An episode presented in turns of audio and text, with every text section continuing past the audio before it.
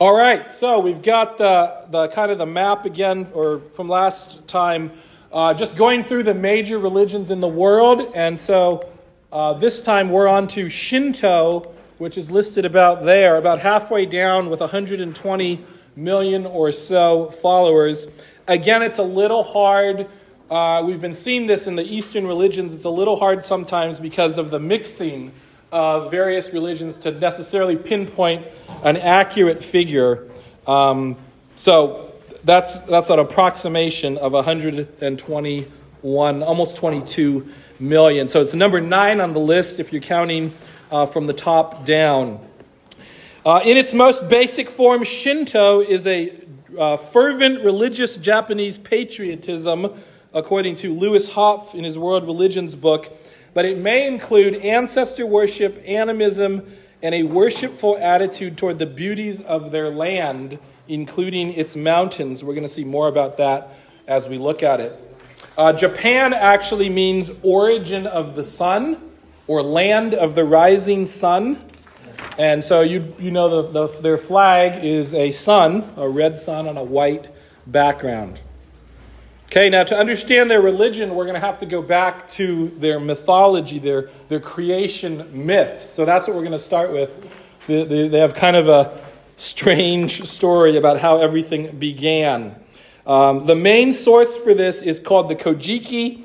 And as always, I apologize if I'm pronouncing any of these things wrong. It's a little difficult for me figuring out all these words in the other languages, but that's the best. Kojiki.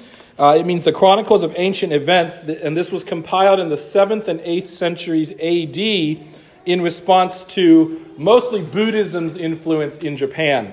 So they put together these writings, and in these writings there's a section called the Age of the Gods, and that lays out their mythology of supposedly how everything came to be. So that's where this is from, the Kojiki, the Japanese writings. The Age of the Gods. So here's basically how it starts.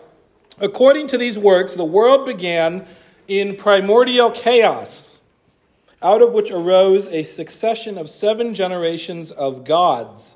And a translation from the Kojiki tells of the birth of these gods called Kami, or Kami. Kami, I think, is probably better. So here's what it says in their writings. At the beginning of heaven and earth, there came into existence in the plane of high heaven, the heavenly center Lord Kami. Again, Kami's like spirit or God. Next, the Kami of high generative force, and then the Kami of divine generative force. Next, when the earth was young, not yet solid, they developed something like reed shoots, from which the male Kami of excellent reed shoots, and then the heavenly eternal standing Kami emerged. Don't worry, there won't be a quiz on this later. But all these different gods are coming about. The above 5 Kami are the heavenly Kami of special standing. Then, did I get to that? Oh yeah, here we go. Then there came into existence earth eternal standing Kami, Kami of abundant clouds field, male and female Kami of clay, male and female Kami of post, male and female Kami of great door, Kami of complete surface, and his spouse Kami of awesomeness. Izanagi, now these are the ones we're going to focus on a little bit. Izanagi and his spouse Izanami. Okay, so basically it's just a bunch of gods that came into existence out of something with no explanation for how anything was there. But along come among these gods Izanagi and Izanami. Izanagi being the male and Izanami the female. The land is unformed and floated aimlessly like oil upon water, and Izanagi and Izanami are given the task of bringing order to the world. Izanami's urine, feces, and vomit become matter, earth, and ocean. Izanagi and Izanami create the islands of Japan. So this is how everything begins. It basically begins with gods, and it begins with the creation of Japan. So the heavenly Kami at this time gave the heavenly jeweled spear to Izanagi and Izanami and instructed them to complete and solidify the land. So that's what this picture shows. That's supposed to be those two, Izanagi and Izanami, and here they are with the spear. Okay, they're standing on the floating bridge in heaven, lowering the spear and stirring it around. And as they lift the spear, the brine drips from the tip of the spear, and it piles up and it forms an island. This island is called Onogoro. which is like the beginning island of Japan. Okay, so if you look at, here's a couple other depictions. They're usually on this bridge that's in heaven, and they're using this spear, and they're mixing it around, and what drips from the tip of the spear makes these islands. Again, the first one called Onogoro, and there's some thought of where supposedly it is in Hyogo today. You can find the small island of Nushima, which is 4.6 kilometers south of Awaji Island. So, kind of in the picture here of Japan, you're looking at this area. This would be Awaji, right there. And then here's a close-up, and this is Awaji close-up. And then there's a little island here called Nushima as well. So depending on who you ask, some of their stories are that Awaji is that first island, the Onogoro that was first formed. Others say it might be this Nushima, the little one at the end there. And on Nushima, there's kind of a well-known rock here that people come and visit. So that's the story. So basically, creation starts with gods and then Japan. The first island of Japan comes about. Wherever the island is, the story continues that Izanagi and Izanami build a palace. And in the palace, they have a great column or pillar in the middle. And they walk around the pillar. And then when they come to each other around the pillar, they're married. They enter into relations. Through their sexual union, they create many more islands. And so the story continues. Izanami gives birth to 8 islands: Awaji, Shikoku, Oki, Kyushu, Iki, Tsushima, Sado, and Honshu, forming the Japanese archipelago. These 8 islands were the lands ruled by the ancient Japanese. Among them, Honshu, Shikoku, and Kyushu make up 3 of the 4 main islands of modern Japan, and so on. So we go through this. These islands are all birthed, and then basically... the process continues. At the end, it says, Izanami later birthed several smaller islands, many of them in the inland sea, completing the archipelago. Okay, so this is basically when that part is completed. All of the islands of Japan are completed. The world is ready to be inhabited, so they also create the gods of nature, like the wind god, the tree gods, mountains, plains, human beings as well. But then tragedy strikes. Izanami gives birth to a kami, again, kami meaning spirit or god, a kami of fire, Kagutsuchi. So as she gives birth to this fire god, she basically gets burned and killed. So she dies giving birth to the fire god. She ends up in the underworld. And her husband, Izanagi, cries. The goddess of spring water is formed from his tears. He buries Izanami. He beheads the fire god who caused her death. 8 more gods come from the drops of blood from his sword, and another 8 from the fire god's body. So through all this, more gods are coming into existence. But Izanagi is struck with grief, and he wants to go find Izanami. He goes to the underworld, which is called Yomi, and he goes there to find her. So here's the story. Izanagi, hoping to meet again with his spouse, he goes after her to the land of Hades, or they call it Yomi. And when Izanami came out to greet him, he couldn't see her, really. He could see kind of that she was there, but he couldn't see her in the darkness. Izanagi said, "Oh, my beloved, the land which you and I have been making has not yet been completed. Therefore, you must return to me."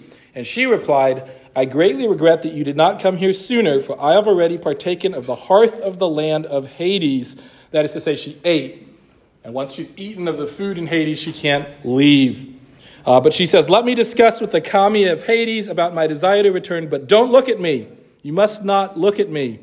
But she was gone so long that Izanagi, being impatient, entered into the hall to look for her. And the story goes, he has some comb and he gets a tooth of the comb, and he makes a light out of it, and he shines the light, and he sees her, and she's a horrible sight, basically decomposing with maggots. So he freaks out. He is afraid. He runs away. He says he's going to divorce her. She sends the quote, hags of hell after him, and he flees out of the underwood. He puts a giant boulder there to block it, and she basically vows that she's going to kill 1,000 of his human beings every day, but he shouts back that he will make 1,500 more every day. So now he's back, and he didn't get his wife back. He's very sad. After being in such a horrible place, she was kind of a picture in the darkness before he could see her. He runs back, and now he's got to purify himself after being to such a horrible place, seeing such horrible things. So he cleanses and exercises himself in a river. According to the Kojiki, this purification took place in the province of Hyuga. And, well, while he does this, new gods are created from his clothes that he throws out. And as he washes himself, as he washes his left eye, there comes into existence the sun goddess, Amaterasu. And when he washes his right eye, the moon god, Tsukiyomi. And he washes his nose, Susanoo, the god of storm and sea. And this continues. This myth is basically going to come into, so it's going to merge with history at some point here. So we'll keep going with the storyline. So here they are coming out of his tears, these various further kami. And then McDermott writes the following summary. The sun goddess and her brother Susanoo then become the rulers of this world. She is the source of all life-giving power, food, agriculture, life, and order. He is rebellious, wild, and arrogant, and so causes much of the trouble we see around us. When he destroyed her rice fields and polluted her festival, she hid in a cave, which plunged the world into darkness. Only when the kami produced a mirror and jewels, which are considered sacred objects of Shinto, was she persuaded to come out. Then she negotiated with her brother, and they agreed she would retain control over this world, and he over the mysterious worlds of magic, demons, and astrology. Okay, keep going in the line. She ends up having a grandson, Ninigi, and the grandson comes down to earth to rule Japan. He was given a sword, a mirror, and jewels, the ones that lured his grandmother out, and he falls in love there with the, quote, Blossom Princess. This is a really hard name to say. Konohana Sakuya. I don't know. Something like that. Yeah. It's probably very wrong, but anyway, he meets the Blossom Princess. He falls in love. Her father says, oh, but she must marry the older sister as well, the rock princess, Iwanaga. Okay. Here we go. So you got kind of a Leah Rachel thing going here, right? It's like, well, you want to marry the one, you have to marry the other. So he has to marry the other one, but he does not. And there's some consequences. So Ninigi, however, takes only Konohana Sakuya, rejecting the less beautiful Iwanaga. Furious, the father, that's Oyamatsumi, reveals that only marrying both of his daughters would have assured Ninigi eternal happiness. Blossoms are beautiful but fleeting, whereas rocks may be dull to look at but last forever. Again, one being the Blossom Princess, one being the Rock Princess. Nanigi's refusal of Iwanaga means that he has forfeited his immortality. For the ancient Japanese, this fateful choice explained why the emperors, who were considered living deities, had to die like more ordinary mortals. Okay, so Ninigi, he has children with the Blossom Princess. He has 2 sons. Okay, one's a fisherman, one's a warrior. Yamasachihiko is the hunter. Umasachihiko is the fisherman. And one day, the brothers decide to swap tools, try out each other's profession, see how it goes. But Yamasachihiko loses his brother's fishing hook. So the guy in the picture with this one's the hunter, right, with the bow and arrow, this one's the fisher, and same thing over there. So he borrows the fishing instruments from him, but loses his all-important hook and can't find it. So he takes a boat to the palace of Wadatsumi, the god of the sea, and there Yamasachihiko meets Toyotama, the daughter of the sea god. He meets Princess Toyotama. They fall in love. They get married. Her father helps him find the hook, which he eventually gives back to his brother. And then they have a child. If you thought those names were hard, I don't know if you have that one on your paper. Ugaya Fukiaizu. Yeah, they have that child, Ugaya Fukiaizu. And that means the one for whom the cormorant feather roof was not finished in time. And there's a story, because it has to do with what happened. Basically, Yamasachihiko was building a hut for his wife to give birth inside, but he never was able to finish the roof, which was being made out of cormorant feathers.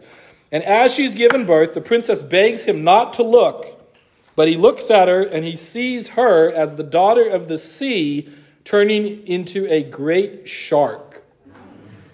I guess because he didn't finish the roof. She flees back to the sea, leaving the baby behind, and the baby ends up being raised by her sister, Tamayori. When the child reaches adulthood, the child marries that sister. And today, the Udo Shrine in the Miyazaki Prefecture is said to be the birthplace of that child. Okay, so we're almost there with the mythology story. So Ugaya Fukiaizu and Tamayori have four sons, one of whom is named Jimmu, the first human emperor of Japan. So this is where it's going to start mixing, or at least leading into the Japanese history, or at least what they say is their history. So the story goes as follows. When they grow up, the youngest son takes his brothers on a quest to conquer all of Japan. They head eastward from Hyuga, battling and defeating many enemies until they reach a place in what is now Nara. There, the youngest son establishes a government and declares himself Emperor Jimmu, the first ruler of Japan by divine right. Being descended from the sea god on his mother's side and the deities of the sky and mountain on his father's side, he is destined to rule over all the earth. He is the first emperor in the traditional order of succession, which claims an unbroken line of rule from Jimmu to the present 126th emperor. So Jimmu began his dynasty in 660 BC, and this is said to be the beginning of the Japanese ruling family, which supposedly, which could be traced back to AD 720. So in other words, according to the Japanese, all Japanese emperors have descended from this person, Jimmu, and then therefore ultimately from the sun goddess, Amaterasu. Okay, so their view is the emperor is divine. The emperor comes from the line of the gods. That's basically, and that's how they trace it back through their mythology. We should note that worship of these gods is different than how you and I might think of worship. Japanese people revere their kami, but not in the way that Christians worship Jesus. There's very little in the way of a personal relationship. The kami are regarded as much more distant, and so devotion to them is reserved and formal.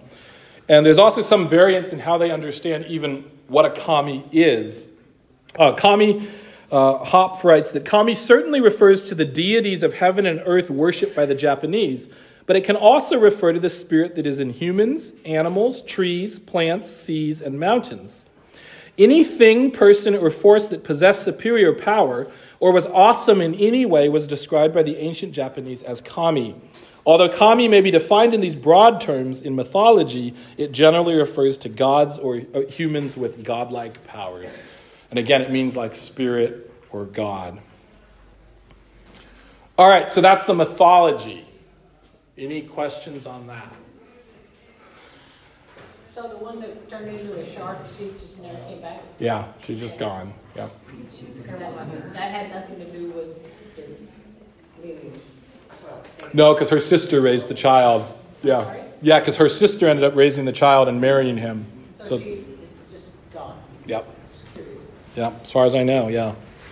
Certainly in the line. Do followers of Shinto, do they view this as mythology, or do they view it as a true creation account? It's going to depend on the person. So you have the different people. Some people just kind of follow like rituals, cultural, right? Not necessarily taking this as a real account.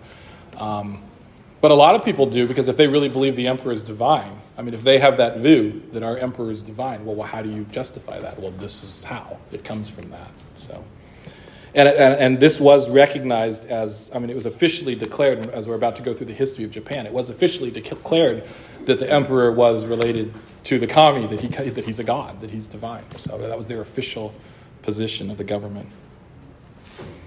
All right, so how does this look in terms of history? So we'll trace through history, kind of like we did with with the last couple of religions we've looked at. We'll go through the history then, and then at the end, take a look at, how does this compare to what the Bible says, and what are some things that we might look at if we were to talk to somebody who believes this. But let's go through the history first, because it kind of shows how it developed, where it was, and where it's at now. So the history, basically, of Japan starts in the 3rd century A.D. So this is much newer than a lot of the other religions we were looking at. I mean, we looked at Hinduism, and we were talking about like 1500 B.C. This is much nearer to us. This is all A.D. years. So 3rd century A.D. seems to be when most scholars believe Japan's history actually began. And this is at least when they began to keep records and to become known to nations around them. And kind of what did it look like before that? Here's what they write. Japanese worship probably consisted of a loosely organized, widely varying collection of practices. The myths allowed for a limitless number of gods, goddesses, spirits, ancestor worship, and various forms of animism. Shrines were established all over the Japanese islands for the worship of various kami, and shrines were built in individual homes for ancestor and kami worship. Amaterasu and Susanoo were probably the most popular gods. Beyond these very general statements, it is difficult to say anything more about Japanese worship in its prehistoric period.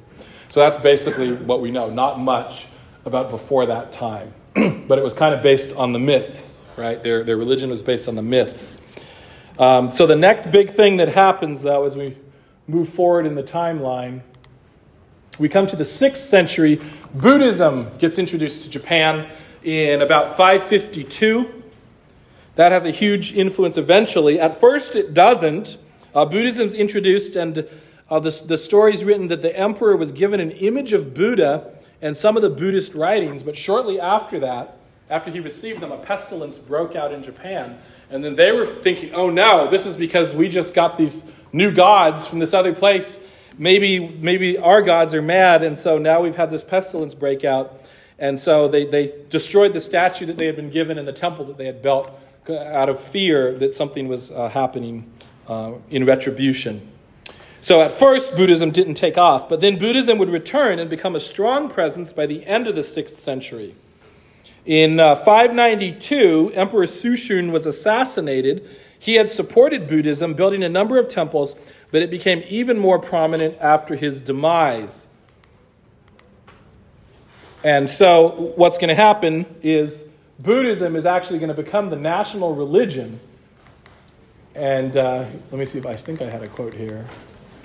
Nope, I guess I missed the quote. Yep, I don't have that one. All right. Well, I'll just read from my paper. So, David Clark writes that the winning clan leader placed on the throne his Buddhist niece. So after the emperor died, a Buddhist niece is put on the throne, becoming the first empress of Japan.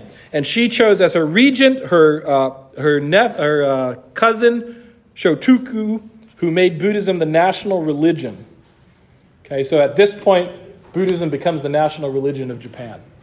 So at first it took a while, but it introduced around 550. But by the end of the 6th, it's basically become the national religion. It's taken over. Nonetheless, Shinto did still have the support of some powerful clans, so it wasn't wiped out. It was just became much less prominent. The influence of Buddhism forced the Japanese to put their myths and rituals together and really define what Shinto was. So that's really when the term came about. It was forced because of Buddhism, for the Japanese to actually decide, well, what is Shintoism? What is their religion that they've been having before Buddhism came? So they kind of worked that through. They put it together, and that's where we talked about. They wrote at the beginning. We mentioned where we got these myths from. It was from the Kojiki. That was one of the results, is they had to put that together, and then they had to define what is Shintoism really. And the term came about in the 6th century. It's actually from the Chinese words Shen and Tao. Remember Tao from Taoism. It means way. Shen Tao basically means the way of the gods. So that's what they call it. Shinto is Shen Tao, the way of the gods. Or the Japanese call it Kami no Michi, the way of the gods in Japanese. The empress then died, and in the late 7th century, emperors put Shinto on parallel level with Buddhism. So Shintoism kind of got popular and it moved up and was equated. Because again, you know, we've seen this, we saw this with China, that it depends on who's the emperor, who has the emperor's ear, what he believes. Depending on who's leading, one of these religions might kind of go up and the other one goes down in popularity. And so the same thing was happening here. Buddhism had really taken over in the 6th century. In the 7th, it started to shift a little bit more back in the other direction, to the point of essentially parallel status in the 7th century. We come to the 8th century then. Buddhism grows with schools and temples. This is the Nara period, where the capital was in Nara, southwest of Tokyo. The Buddhists started 6 different schools of philosophy. They built temples around Nara, and the nation was moving toward feudalism in terms of the governance. There was also an inpouring of cultural influence from China along with Buddhism. So we had lots of influence from China coming in, artistic influence, philosophical influence, food, dress, and actually a system of writing. The system of writing came from China. Hopf notes this. Prior to this period, the Japanese had no written language. They subsequently adopted the Chinese script and many other elements of Chinese culture. Japan was organized and governed by a feudal system during this era, and Confucian ethics were therefore welcomed, again, coming from China. Ancestor worship had always been practiced in Japan, and thus the Confucian and Taoist elements that emphasized filial piety were readily accepted. The Chinese art, particularly those connected to Buddhist ritual, were also adopted. So there was just this inpouring of influence coming from China. And while all this is happening, what's going to happen is the Buddhism and the Shinto are really going to start to mix. That's how they're going to sort of come to peace. So instead of battling against each other, they're going to start mixing toward each other. So the Buddhists developed this idea called Honji Suijaku, which in English would be basically true nature, trace manifestation. And what it basically says is that they could take the idea of this other religion, in this case Shinto, and they say that, well, the Shinto kami are these traces, they call them manifest traces, of Buddhist gods. So they take the Shinto idea and say, well, this is really just a manifestation of our gods. That's who these are. And in that way, they can kind of embrace the ideas of Shinto into the ideas of Buddhism. And Molloy writes, he summarizes it here, Buddhist monks viewed Shinto kami simply as different forms of Mahayana Buddhas, Bodhisattvas, and other heavenly beings, and they preached that the Buddhist deities were already being worshipped in Japan under Shinto names. Okay, so that allows them to start mixing. There gradually developed an identification between the various Shinto kami and the Buddhist deities. Little by little, the boundaries between the two religions were obliterated. The Shinto sanctuaries also came to serve Buddhist priests. The rituals performed in these sanctuaries made little distinction between the two religions. Buddhist architectural elements were added to Shinto temples. Generally, Japanese life began to be divided into two spheres. The concerns of day-to-day life became the domain of the Shinto side of the religion, and concerns for the afterlife were served by the Buddhists. Thus, a traditional citizen of Japan might be said to have been born a Shintoist, but to die a Buddhist. For 10 centuries, Shinto and Buddhism lived side by side in Japan, each serving a special need of the people. So that's what it kind of shifted, where they each had more of their own area, and they could coexist together through this time.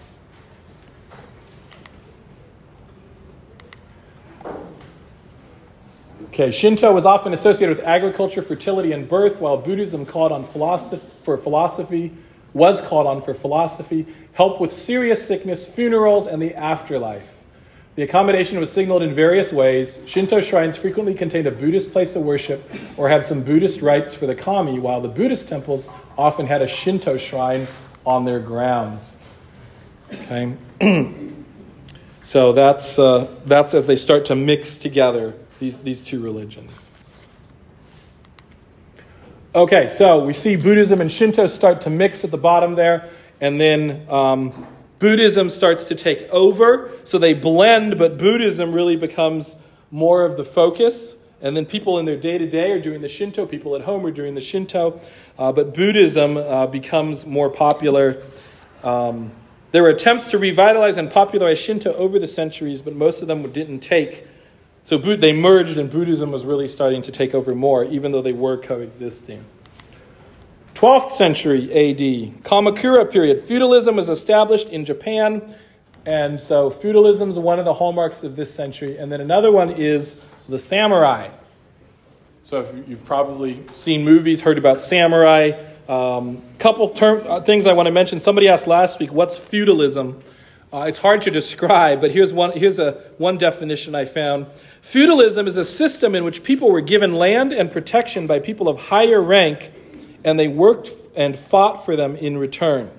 So basically, you could be given land if you swore loyalty and service to the landlord. And the result is a system that divided up power among wealthy landlords and warlords rather than a central leader, a central government, a central monarch. So you get this like different kingdoms. That's like we talked about in China, where you had all these warring factions that were all fighting for power. That's what happened when they were into feudalism. So you could think of it as less centralized. It's all these different groups fighting amongst themselves for power.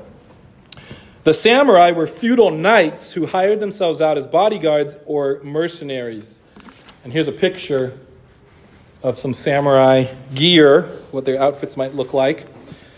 The upper class of society were trained in a school of Confucianism. So there's the Chinese influence. A leader from this school combined Shinto with Confucianism and developed the warrior's code called Bushido, the way of the fighting knight. So this is the code for a samurai, Bushido. Here's what their code entailed. The samurai must be loyal to his master in the feudal hierarchy. The samurai must be courageous in life, battle, and in his willingness to die for his master.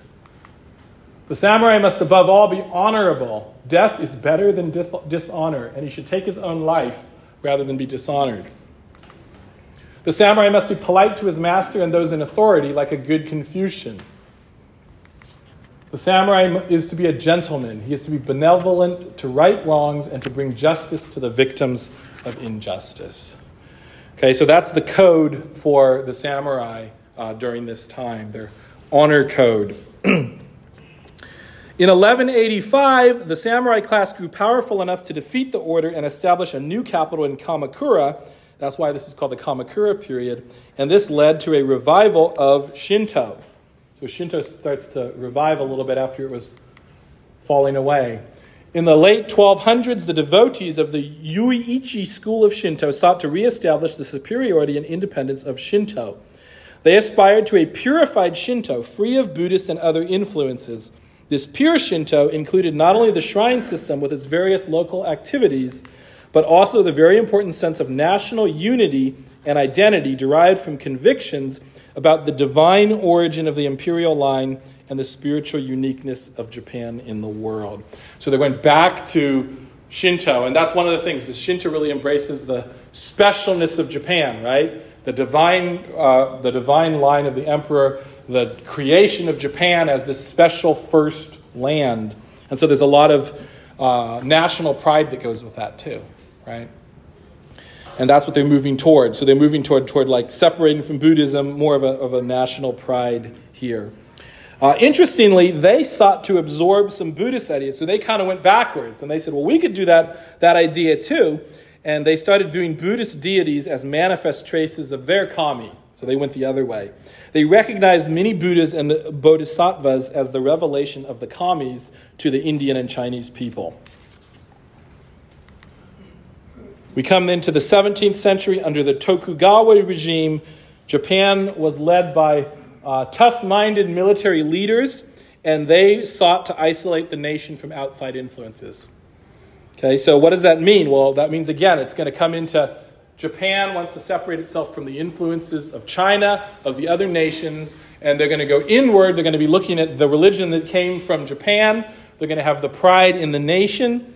And so they're seeking to isolate from the outside. They embrace the Shinto ideas, the national pride, the divine emperor, and this shifts the government against Buddhism, against any religion that's coming from outside of Japan, in favor of Shintoism.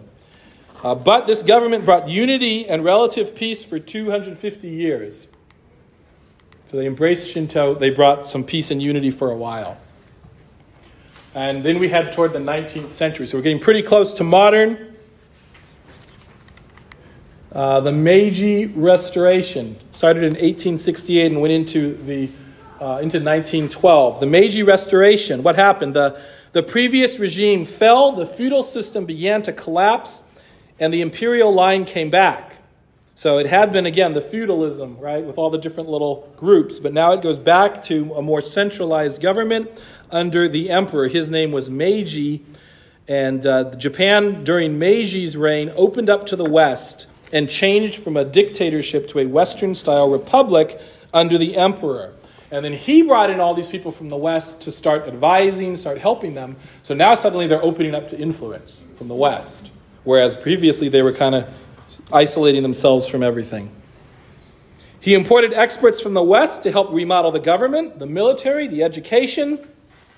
So what did the religion look like at that point in Japan? Molloy writes, Shinto was forced to separate from Buddhism, and places of worship had to decide whether to declare themselves Shinto or Buddhist. For a short time, Buddhism even suffered persecution, as Japan's leaders emphasized the divine origins of the emperor and began to tie Shinto to a growing spirit of nationalism. Okay, the national religion basically became what they called State Shinto. So they're opening up to the West, but they're holding on to this still, the pride of the nation. So State Shinto, what does that mean? It basically means the state is declaring this to be the religion. In 1870, the government declared that the Kami had founded the nation. So state and religion were united. So this was to your question, Scott, when you were asking about, do they view the mythology as reality? When 1870, they declared that to officially be true. So that's one thing. They started a department of religion for other religions. And then in 1880s, they established State Shinto, but they called it non-religious. So that's the interesting thing. It's like the state religion, but they call it not a religion. It's a little bit confusing. McDermott explains, the idea was that Shinto was from the divine realm directly, while all other religions were made up by men. So in this sense, religion became the word for man-made philosophy. So they're kind of like, well, it's what we would call the state religion, but they don't really call it a religion. They say everything else is the religion. Schools taught that the emperor's family was of divine origin, that the Japanese people were of uniquely divine character. This increased the sense of nationalism. Okay, the constitution that declared Shinto to be the state religion, the result of that was that it was state-supported Shinto that basically consisted of patriotic rituals at certain shrines. In addition, those who wished could develop Shinto sects, which would be supported by their adherents. Shinto could be carried on in every home around simple domestic shrines. Beyond these forms of Shinto, any other religion, Buddhism, Christianity, and so on, was free to exist in Japan, but only the patriotic rituals of the state shrines would receive financial support from the government. So they supported their state Shinto. Everything else could exist, but it wasn't supported by the government. The state took over support for 110,000 Shinto shrines, 16,000 Shinto priests, and each shrine was dedicated to a local deity, hero, or event. And visitors come to the shrines to contemplate the importance of that hero, deity, or event, to pray and to make offerings. One such shrine is the Grand Shrine in Ise. Here's a picture of that. Okay, so people come here and they make offerings. They pray to these to the gods. This one is one of the well-known ones. That's why it's called the Grand Shrine. On the left is a Japanese-style archway called a torii or torii. I'm not sure. Torii. And this is so associated with Shinto now that that's kind of become a symbol for Shinto. Just that almost looks like a Greek letter pi, almost like I'm a math person, so I think of that.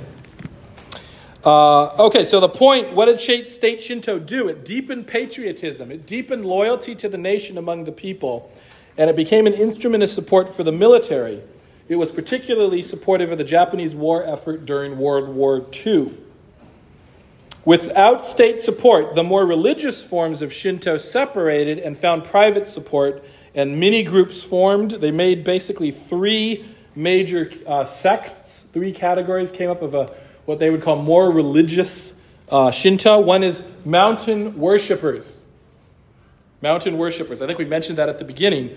Basically, people who follow this form of Shinto go on seasonal pilgrimages. They climb the mountains and they worship nature, especially the mountains, and live ascetically for a time. So mountain worshippers, that's one group. A second group is faith healers. This comes out of the shamanistic practices of Japanese peasants. They're into shamanism, ecstatic dance, and faith healing. One group called the Tenrikyo is often called the Christian Science of Japan. And then the third group, pure Shinto. Whereas the state Shinto left behind much of the religious mythology and ritual, these groups held on to those things and emphasized them. They emphasized purification of the body through fasting, breath control, bathing, chanting, and many other devices similar to yoga in Hinduism. And most people think that the Japanese are very big on purification, cleansing yourself, and they think that goes all the way back to that Izanagi, Izanami story in the myth where he has to clean himself and he comes in and he washes himself after what happened. So most people think that that's sort of carried over into the culture where there's this whole idea of cleansing and cleaning that they're very into. And then a fourth area, I don't know if we would put it under the same thing necessarily, or we could separate it, but then there's domestic Shinto. Okay, and domestic Shinto is basically what takes place in the homes every day for the people of Japan. Probably the most common thing is just like, what do they do within their own home? So we call it domestic Shinto. And what happens is most families have one of these in their house, a kamidana. And it's basically a shrine in their home. Okay? It's a shrine it's called a kamidana, means God shelf.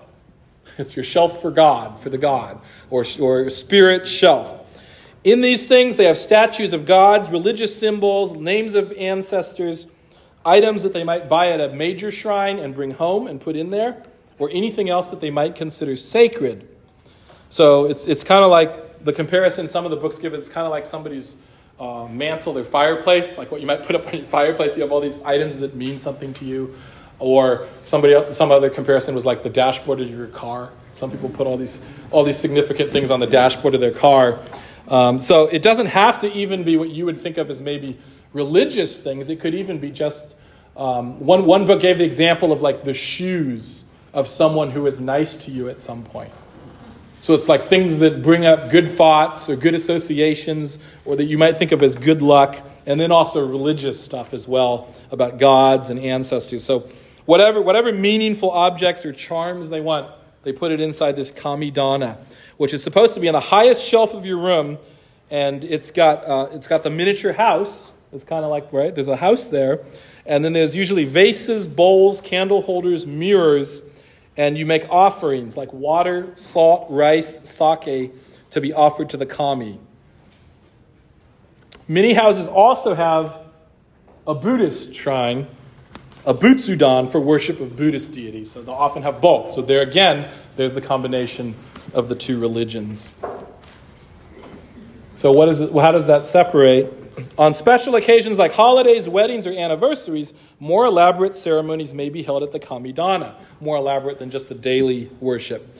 However, if the occasion is decidedly religious, a funeral, for example, it is not to the Shinto deities or priest that the Japanese family turns, but to the Buddhist priest. Shinto is for this life, but Buddhist for the life beyond Buddhism.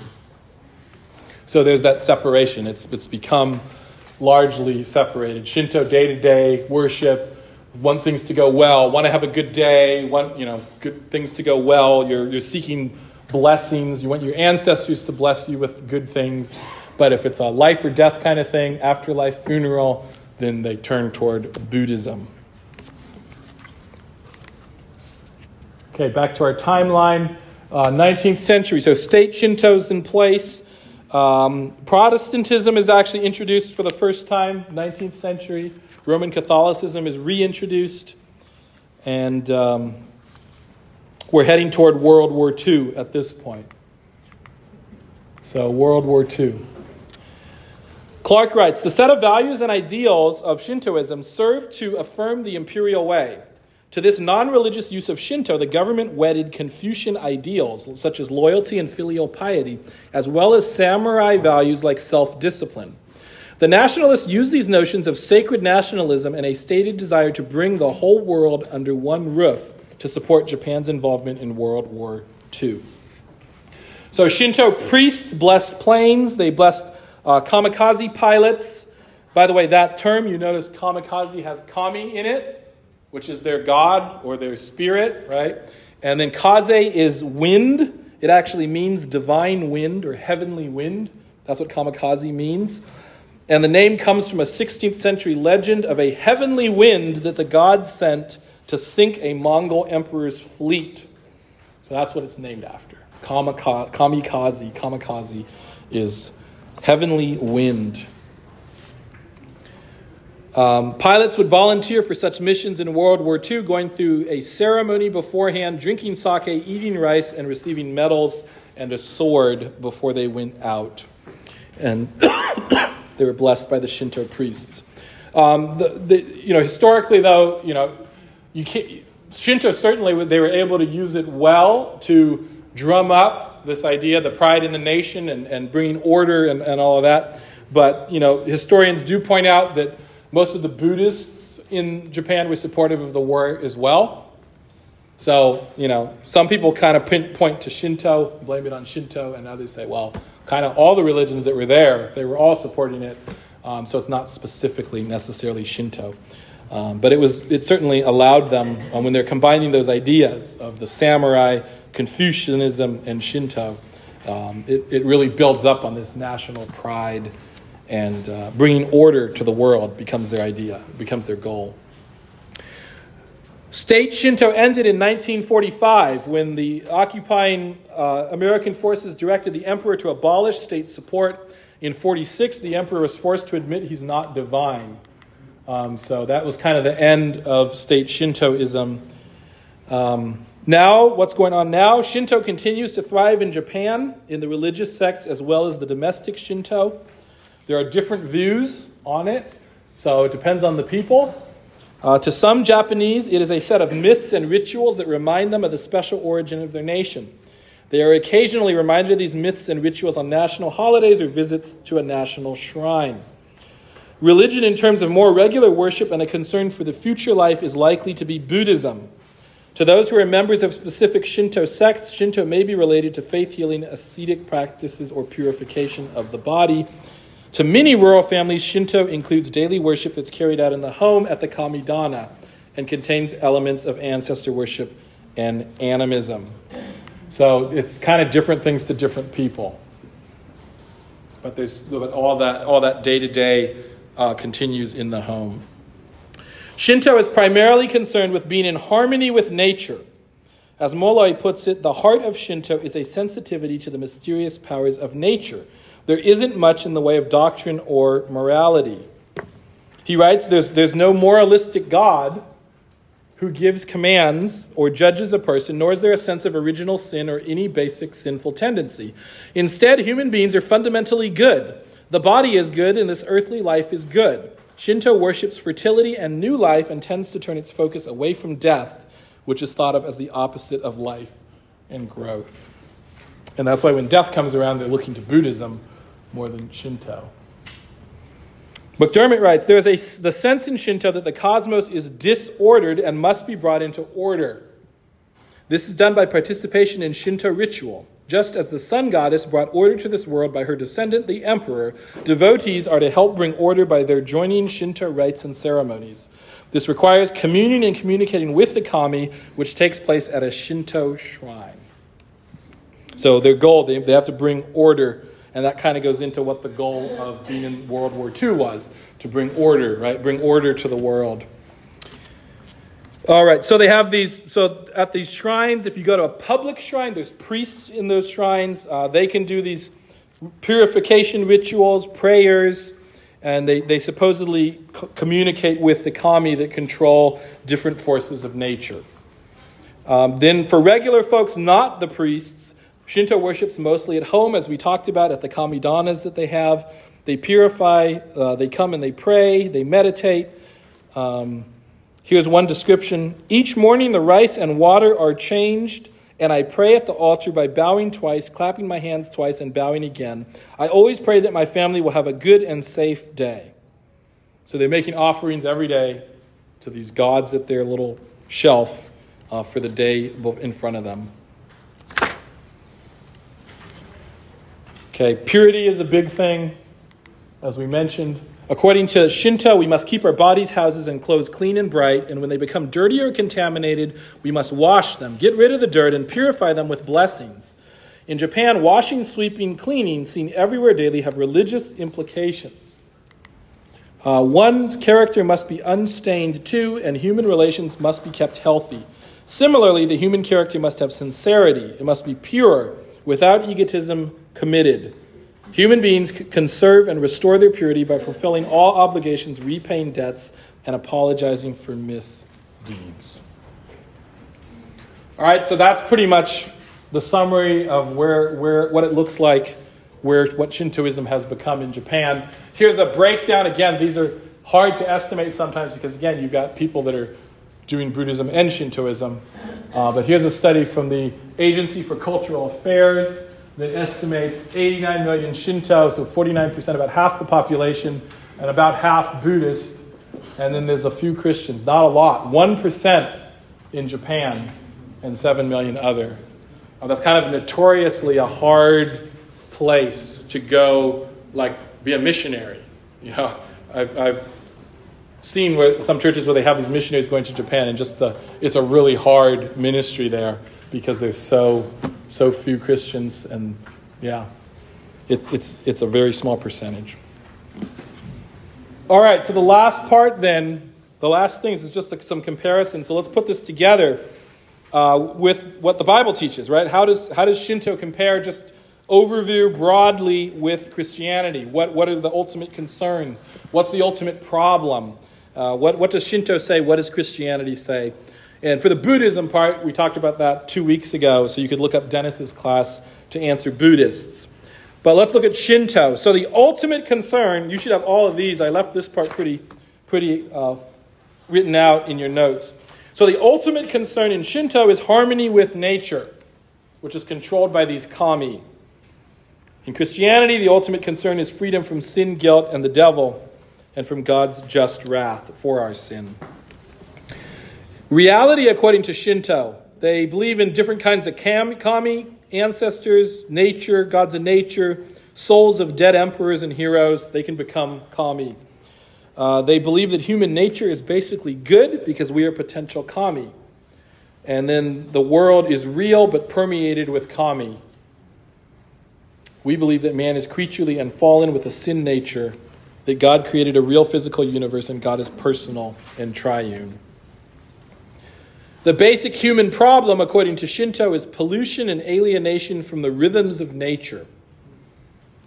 Basic human problem is actually sin, right? The solution, according to Shinto, is Shinto rituals, which bring order and harmony to the chaos. And the Bible says the solution is Christ. Divine accomplishment is salvation through Jesus' life, death, and resurrection.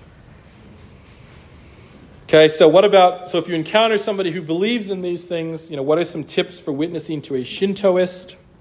Okay, unsurprisingly, a major issue will usually have to do with the exclusivity that we claim in the gospel, right? That there's no other way, because again, you see this, there was an inclination to combine religions, and there's a lot of that in the Eastern thought we see. So that's a hang-up for a lot of people who believe in these things. They're like, well, they don't like that idea that there's only one way.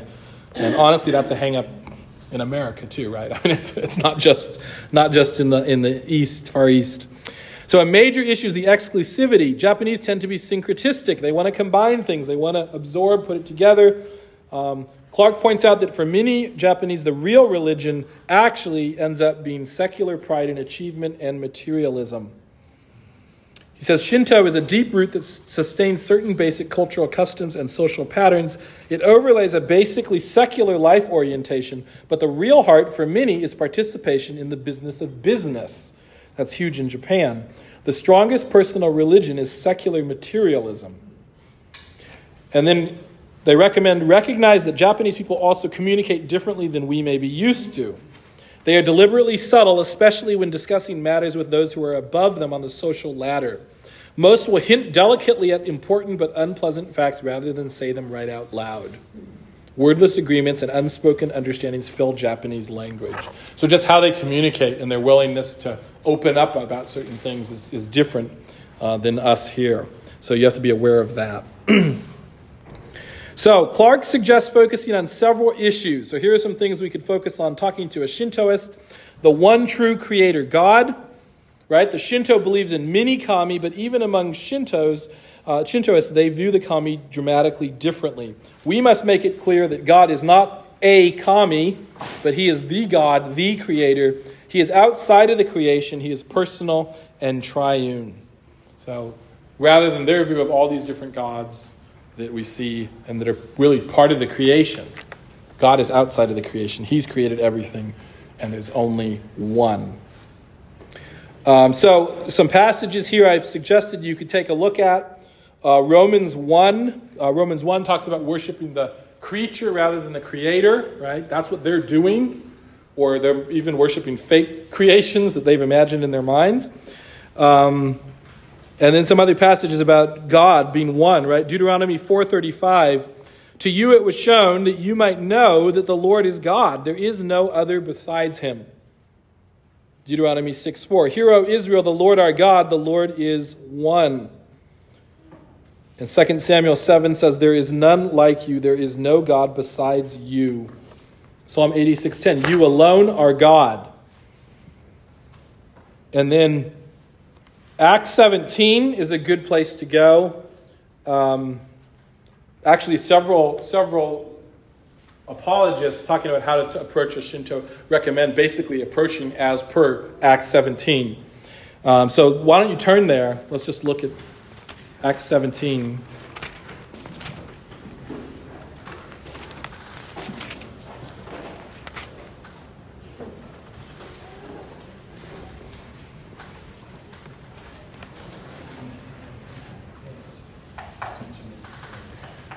So Acts 17, Paul at the Areopagus,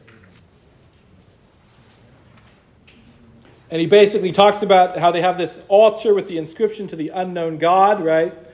What therefore you worship as unknown, this I proclaim to you. And then starting in verse 24, the God who made the world and everything in it, being Lord of heaven and earth, does not live in temples made by man, nor is he served by human hands as though he needed anything, since he himself gives to all mankind life and breath and everything. And he made from one man every nation of mankind to live on all the face of the earth, having determined allotted periods and the boundaries of their dwelling place, that they should seek God and perhaps feel their way toward him and find him. Yet he is actually not far from each one of us. For in him we live and move and have our being, as even some of your own poets have said, for we are indeed his offspring. Being then God's offspring, we ought not to think that the divine being is like gold or silver or stone, an image formed by the art and imagination of man. The times of ignorance God overlooked, but now he commands all people everywhere to repent, because he has fixed a day on which he will judge the world in righteousness by a man whom he has appointed, and of this he has given assurance to all by raising him from the dead. Okay, so what's he pointing out here? I mean, he's... First of all, that God doesn't need us. God isn't like these idols, right? All these things. So just picturing what the Shinto person is doing, right? And what their myths are. This is declaring who the true God is, right? And what he did, and he created everything. He doesn't need anything from us. He created everything. He's outside of it, and just basically lays out creation here. And we ought not to think that he's like these things, right? He's not something formed out of the image and the imagination of us. And he calls us to repent, so then it gets you to the gospel, right? What are we called to do? We have to know God. 1 Timothy 2:5, there is one God, there is one mediator between God and men, the man Christ Jesus. Okay, so that's one thing. Focus on the one true creator God, not these mini kami that are in everything. The one God who's sovereign over everything, not these mini gods that have their little areas of influence over nature. Purity. The Japanese are big on purity. We've mentioned this several times as we went through. They basically believe they have to be purified in order to go into the presence of the kami. So in the home shrines, they have to do this washing before they come to that altar. In the public shrines, if they go there, the priests have to go through these rituals to be purified before they can then communicate with their gods. So they have this idea that you have to be purified in order to be in the presence of their gods. And so this is a good thing we can build from, right? Because we can talk about God's holiness and our need for righteousness to be in his presence, right? That it's impurity, excuse me, it's impurity, it's our sin that separates us from God. So we can work with that idea of having to be, pure to be in God's presence. But the solution is not a ritual, right? They say the solution is to go through this ritual to become purified. We know that the solution is a transformation, right? We have to be transformed by Christ. We have to be made righteous and given new hearts, and that only comes through Jesus. And then if we're covered in his righteousness, we can come to God, right? We can be in God's presence. We will be with God.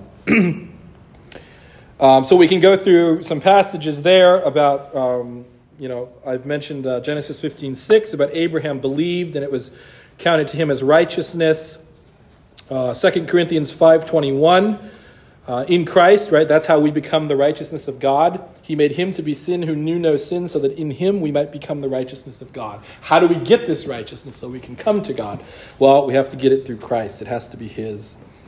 Hebrews 12:14 talks about holiness without which no one will see the Lord. So there is this need to be pure, to be holy, to be righteous in order to be with God, right? So they have an understanding of that concept of being pure to communicate to their gods. We can use that to talk about coming to God. And then the next idea they mention here, serve God, not self.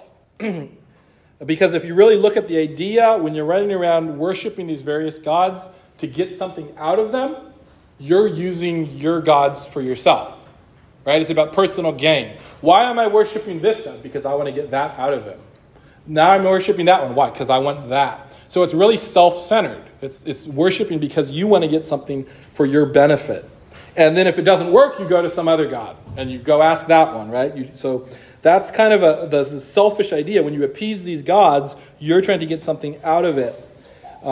That's what they do. They worship in order to gain positive influence on their current life from their ancestors or from the kami. So the heart behind that is selfish, as opposed to the Christian, where we can show them that we do receive blessings, obviously, from following Christ, but ultimately that's not the reason we follow, because we love him and we want to glorify him. So it's not self-centered as their view is. And then finally, Clark notes that few Japanese have ikigai, I guess, purpose in life. Japanese people enjoy the security of a highly developed social network and the joy of a brilliant cultural history, but there is more to human existence, and few have this purpose in life. Because again, a lot of it's in worldly pursuit, business, success, bringing honor to the family, those kinds of things. But that's all through worldly pursuit. And we can go through, for example, Ecclesiastes. And we can look at Ecclesiastes and how you go through anything. You could try anything you want, and you're never going to find satisfaction in it, right? No matter what. Things of the world will never bring it. You'll never find purpose. You'll never find satisfaction, ultimately. And so Ecclesiastes would be a good place to talk about that. And just how really we're not going to find meaning apart from being in right relationship with God. That's what it comes down to.